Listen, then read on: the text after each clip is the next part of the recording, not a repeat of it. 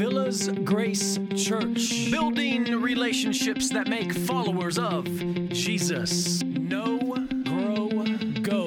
To know Him, to grow in Him, to go with Him. Again, thank you to all who helped lead us this morning in worship Pastor Steve, Hallie, Mr. Joe, Mike, and Zara. We are truly grateful for your commitment, your consistency each and every week here at Villas Grace. So, thank you again. A round of applause for our worship. And before we get going, I just want to piggyback a little bit off of what Mike was saying prior to the song Scars. That's exactly who we want to be. That's the culture that we want to have here at Villas Grace. We want to have a culture of authenticity. We want to be authentic in who we are in Christ. And if that means we have to admit hypocritical behavior, we're okay with doing that because we understand because of Jesus, we are being transformed. We are being sanctified. We are being made into Christ Himself because of His work and His righteousness. So, as long as we can share that true, authentic message with others, people will come to a saving faith in Jesus. And speaking of Jesus, we are in our series, Colossians, Keystone Theology. The reason why we have titled the overarching theme of this sermon series throughout the whole book of Colossians as being Keystone Theology is because Jesus is the cornerstone that holds the whole structure together. Without him, there is no salvation, there is no hope, there is no eternal future. Let's pray. Heavenly Father, we are grateful to be able to come together this morning here at Villas Grace Church. Lord, specifically, I want to pray for a unique opportunity that you are giving us here next Saturday for the memorial service of Drew Shipley. I want to continue to pray for Pastor Steve and Hallie as they have an opportunity to be a living example of the gospel to those who maybe do not know Jesus, but they see hope in them through what has happened to Drew. Use us all in the same light, Lord. We pray all of this in Christ's name. Amen.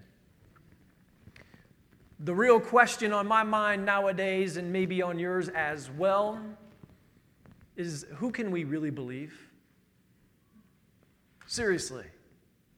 Who is it that you really, truly can trust and believe? Who's really telling the truth? Now, I know for me, I need to take the news in. I've been in some of your homes, and the news has been on, but we live in a day and age where articles are written based on the testimony of anonymous sources. You ever notice that? You go to read an article, and all of a sudden you start getting into the meat and potatoes of the article, and then you realize it's all based upon some anonymous source. So, who's the source? Are the men and women that you're looking at right now, the men and women of mainstream journalism, a source unto themselves? Church, these media outlets are spinning a narrative. And if you notice this image, it doesn't just go left or right or down the center. I believe each network represented on the screen currently is spinning a narrative, a narrative according to this fallen, satanic human system. And they say you can't talk about politics in church. I believe you can. As long as your purpose and point is to get to the gospel. See, this same system that says Jesus isn't God. The same system trying to control us with fear and anxiety. So, who do we really believe? Who can we really truly trust? Who's really telling us the truth? Well, speaking of truth, there's only one truth that matters anyway. And that brings us to the title of our sermon this morning. The title for today's sermon is this The Truth About Forgiveness. The Truth About forgiveness. We're going to be in Colossians chapter 2. So if you have your Bible this morning with you, go ahead and open that bad boy up. If you do not have your Bible, no worries. All the verses will be on the screen. We're going to be dealing with verses 6 through 15 this morning. And we can't forget that last week we were encouraged to know that a Christian should strive to focus on the love and unity that's only found in Jesus. We learned to keep an eye out for the deceptive maneuvers of our enemies, because we do have enemies. As Christians, we are under attack. We also realize that all the secrets of this whole entire universe, all the mysteries surrounding eternity, have been and always will be found in Jesus Christ. So today, I want to challenge each and every one of us to see Jesus as God Himself. Let's be encouraged in His death Let's be encouraged in his burial and let's be encouraged in his resurrection. Let's leave here knowing that our faith in his work is a faith in the defeat of Satan. It's a faith in the forgiveness of our sins. So, Colossians chapter 2 verses 6 through 15. Therefore, as you received Christ Jesus the Lord, so walk in him, rooted and built up in him and established in the faith, just as you were taught, abounding in thanksgiving. See to it that no one takes you captive by philosophy or empty deceit, according to human tradition, according to the elemental spirits of the world, and not according to Christ. For in him the whole fullness of deity dwells bodily and you have been filled in him who is the head of all rule and authority. In him also you were circumcised with a circumcision made without hands by putting off the body of flesh by the circumcision of Christ, having been buried with him in baptism, in which you were also raised with him through faith in the powerful working of God, who raised him from the dead. And you, who were dead in your trespasses and the uncircumcision of your flesh. God made alive together with him, having forgiven us all our trespasses by canceling the record of debt that stood against us with its legal demands. This he set aside, nailing it to the cross. He disarmed the rulers and authorities and put them to open shame by triumphing over them. Amen. When we look at these verses this morning, we want to put them into this one simple sentence. Each one of these verses is defined by this sentence The death, burial, and resurrection of Jesus brought doom to Satan and forgiveness to our sins. The death, burial, and resurrection of Jesus brought doom to Satan and forgiveness to our sins. Some of you maybe have heard of Max Lucado. Some of you haven't. He is credited with being the main editor of the, I forget the name off the top of my head, just had it, now I forgot. Man, I'm coming into middle age. The message. It's the message Bible. You guys know what I'm talking about. Some of you have heard of the message Bible. He has this little article that he wrote. I don't know if we call it an article, but it's an illustration that he used. It's titled From Heaven to Earth. And I just want to read his illustration here because I, I can't think of a better illustration myself. And this is according to Max Lucado. He says this I am watching a family of black tailed squirrels as I should be working on a Christmas message but can't focus. Sounds like me when I try to write a sermon. They seem set on entertaining me. They scamper amid the roots of the tree north of my office. We've been neighbors for three years now. They watch me peck at the keyboard. I watch them store their nuts and climb the trunk. We're mutually amused. I could watch them all day. Sometimes I do. That does sound like me when I'm working on a message. But I've also never considered becoming one of them. The squirrel world holds no appeal to me. Who wants to sleep next to a hairy rodent with beady eyes? Hope.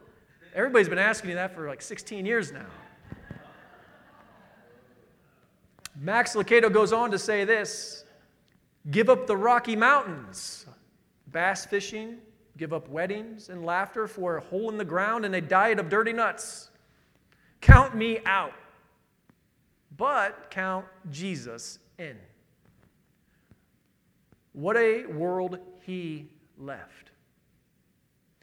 Our classiest mansion would be a tree trunk to him. Earth's finest cuisine would be walnuts on heaven's table.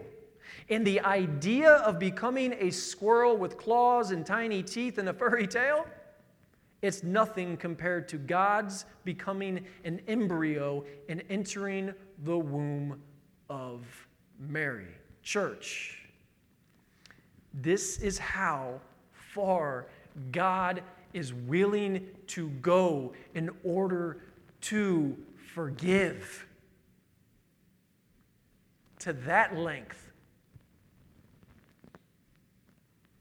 And we know this is true from our first set of verses this morning, verses 6 through 10.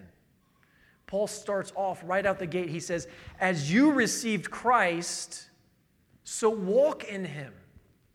See, it's not good enough to just receive Christ, to say, I have a saving faith in who Jesus is. We must also walk in Christ.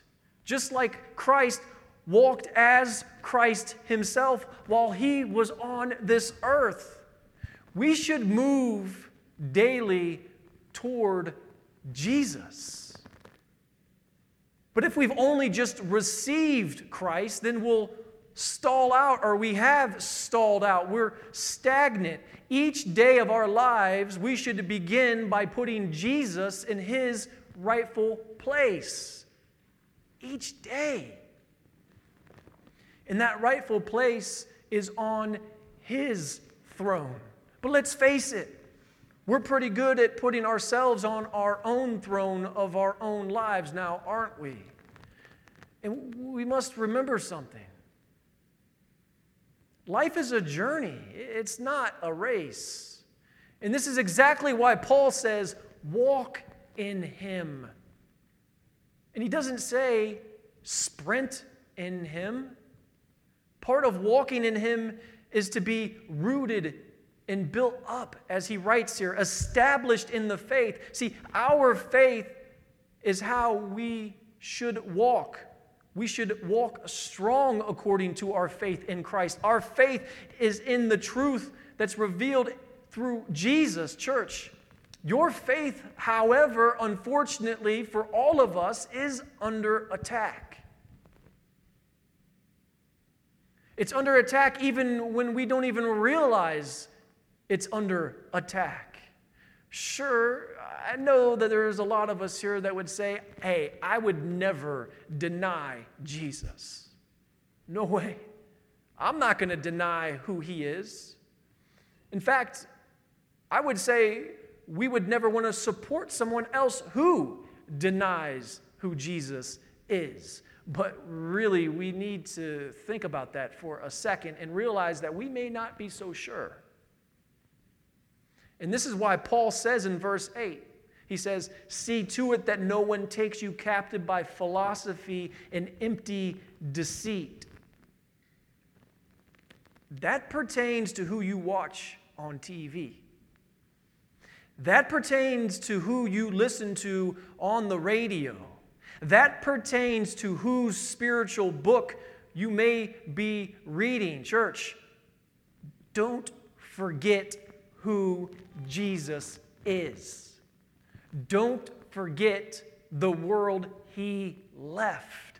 Don't forget that earth's finest cuisine would be walnuts on heaven's dinner table to him. Don't forget that the classiest mansion here on earth is like a tree trunk to Jesus. And especially, do not forget that if we became squirrels with claws, tiny teeth, and a furry tail, it would be nothing compared to what Max Lucado said God Himself becoming an embryo and entering the womb of Mary.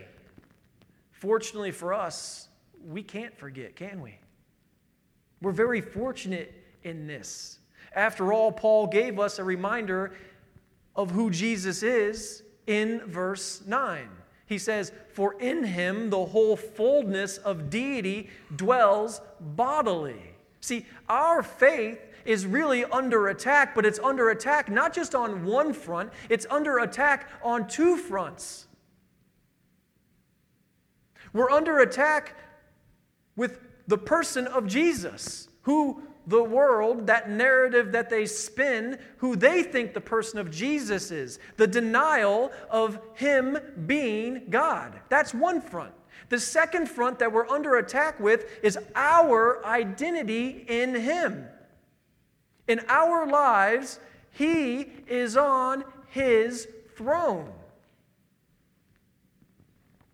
Verse 10 is the subject of said attacks. Look at verse 10. It says, and you have been filled in him who is the head of all rule and authority. Church, the one who takes you captive by philosophy and empty deceit, as Paul is saying here, is attacking you with lies. They'll tell you that more is needed. They'll propose a new revelation of truth or a new ecstatic experience. Now, now, what I mean by that is this as the rodent was sleeping next to Hope last night, she went on a rabbit trail on the internet till about 1 a.m. and then woke up this morning heavily concerned. And I'll give you an example of an ecstatic experience. See, we, we have a, a friend of the family, specifically a friend of our daughter Reese, where her parents are divorced. One set of parents are atheists, the other set, the mom, who's still a single mother, she would say she's a believer, but she's all caught up in a cult, a legitimate cult. And Hope found this out last night. And one of the videos that Hope showed me from this cultish experience that she just went to were people walking around in chaos, laughing hysterically, barking like dogs banging on instruments, not even in rhythm. They will tell you you need this special experience, and it's going to be led by a leader who says, I am a prophet from God, and he speaks to me directly, and he gives me special revelations to share with you. You need me in order to go to God. That is part of that type of behavior. There are churches like that.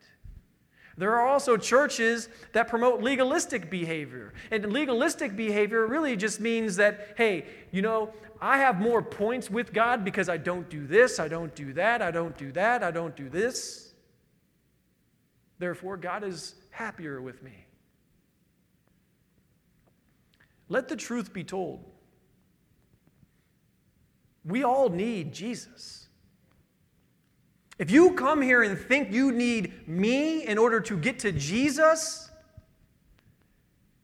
either I'm doing something wrong or you have the wrong gospel mindset. All we have to do is walk toward Him daily.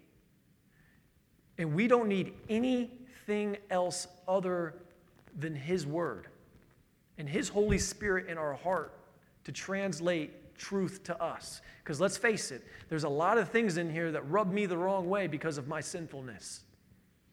But regardless of it rubbing me the wrong way, it's still truth. So this brings us to our first point this morning. Our faith declares that Jesus is God. Therefore, we must walk toward him daily because our identity is found in him, not us. There's nothing that we can do to earn God's favor outside of Jesus. If we could, our identity would be our own. But since it's all contingent upon the work of Christ, our identity is found in Him. Let's not forget our main point this morning, which states the death, burial, and resurrection of Jesus brought doom to Satan and forgiveness to our sins. So, as you look at this image, know this this is us with our heads down.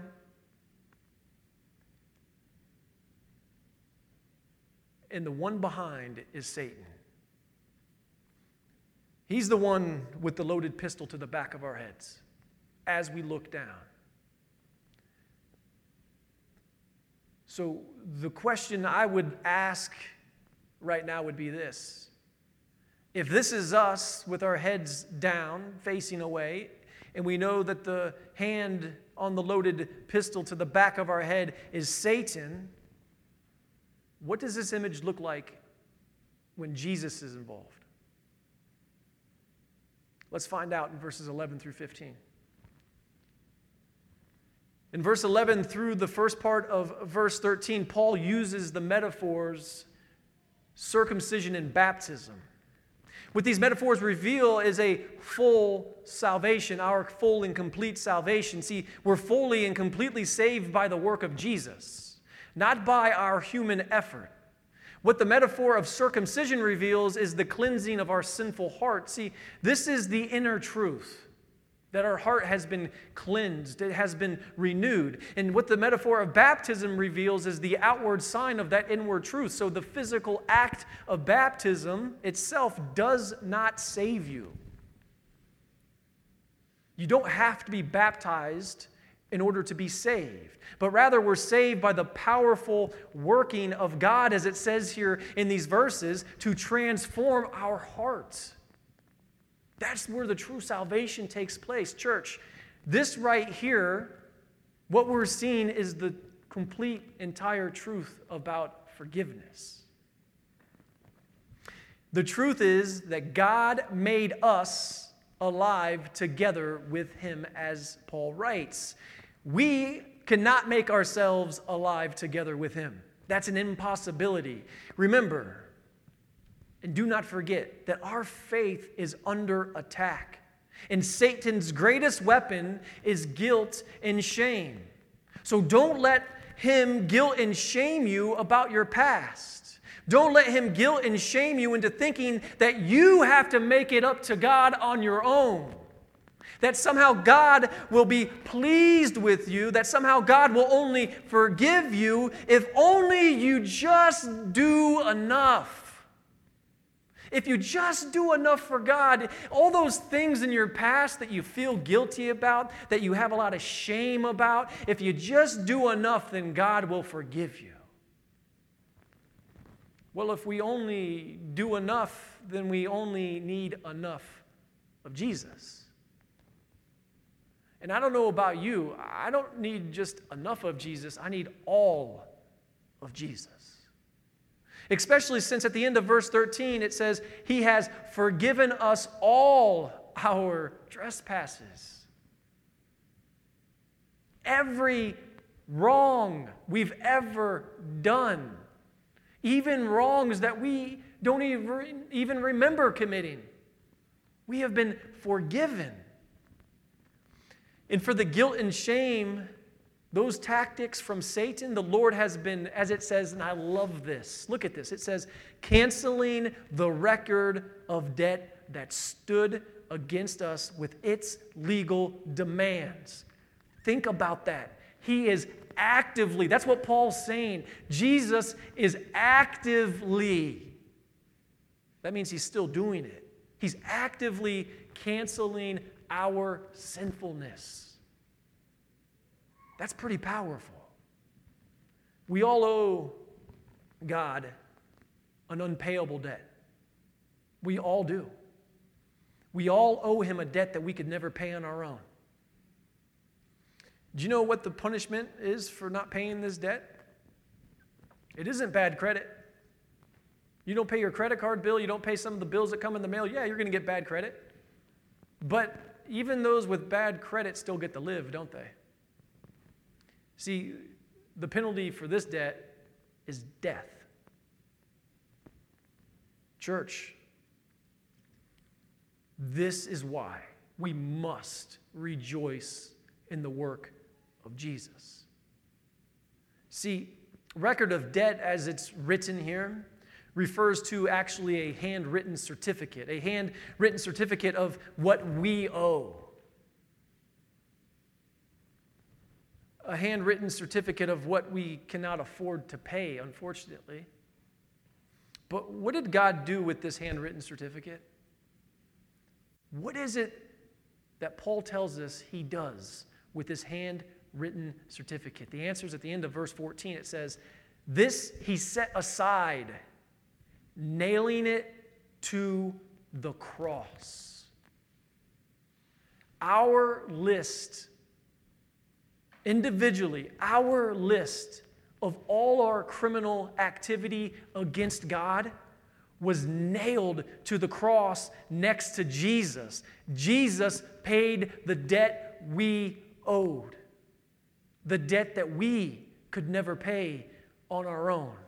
So, as Mike comes up and we begin to close out this morning, please be encouraged in, in what you're hearing. There's no shame or guilt when your sins are nailed to the cross. It's up to you, however, to want to do that. It's up to you to say, I want my sins nailed to the cross. It's up to you to say, I want Jesus to be actively cleansing me of my sins. And then we go back to what we said at the outset and said, we want to have a culture of authenticity. I may need to ask for forgiveness of my sins against you you may need to ask for forgiveness of your sins against me. But the beauty is when we actually live that out as a family, as a church family, we uplift and highlight the name of Jesus because at the end, we're only able to do that because of what He has done. There's no shame or guilt when you nail your sins to the cross. And remember back to the image that we showed at the beginning of this last section here.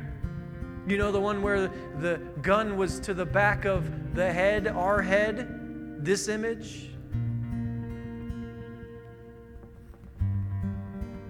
The shame and the guilt of Satan's gun. If you have faith in Jesus and his work, the shame and the guilt of Satan's gun is no longer pointed at the back of your head. And we know that this is true from verse 15, where it says, He disarmed the rulers and authorities and put them to open shame by triumphing over them in Him. The doom of Satan is imminent. After all, how could he fight without a weapon? So, really, when we look back at our lives and we think that Satan's had that gun of guilt and shame to the back of our heads, and, and we think, oh my goodness, we're, we're done in for. Well, after we come to know Jesus, and realize that it was His work, that He died for our sins. He's restored us back to a relationship with God. We realize that that wasn't a gun after all. All Satan had the whole time were two fingers and a thumb to the back of our heads.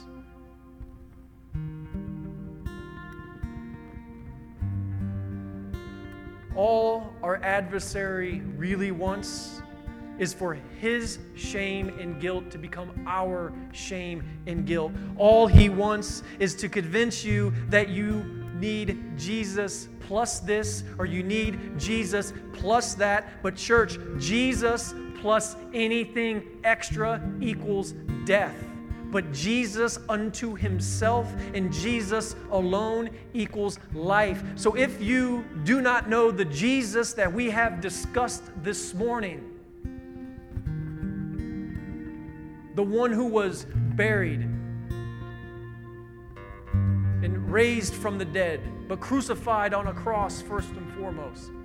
If you don't know that Jesus, the one who said, Put your sin on my cross, I will carry that on my back, I will take your burden for you. If you do not know him, and if you're sitting here this morning and saying, I want to come to a knowledge of who he is, I want to come to a knowledge of his forgiveness. I want to learn more about the truth about forgiveness. Let us bow our heads now so that I can pray for you in silence.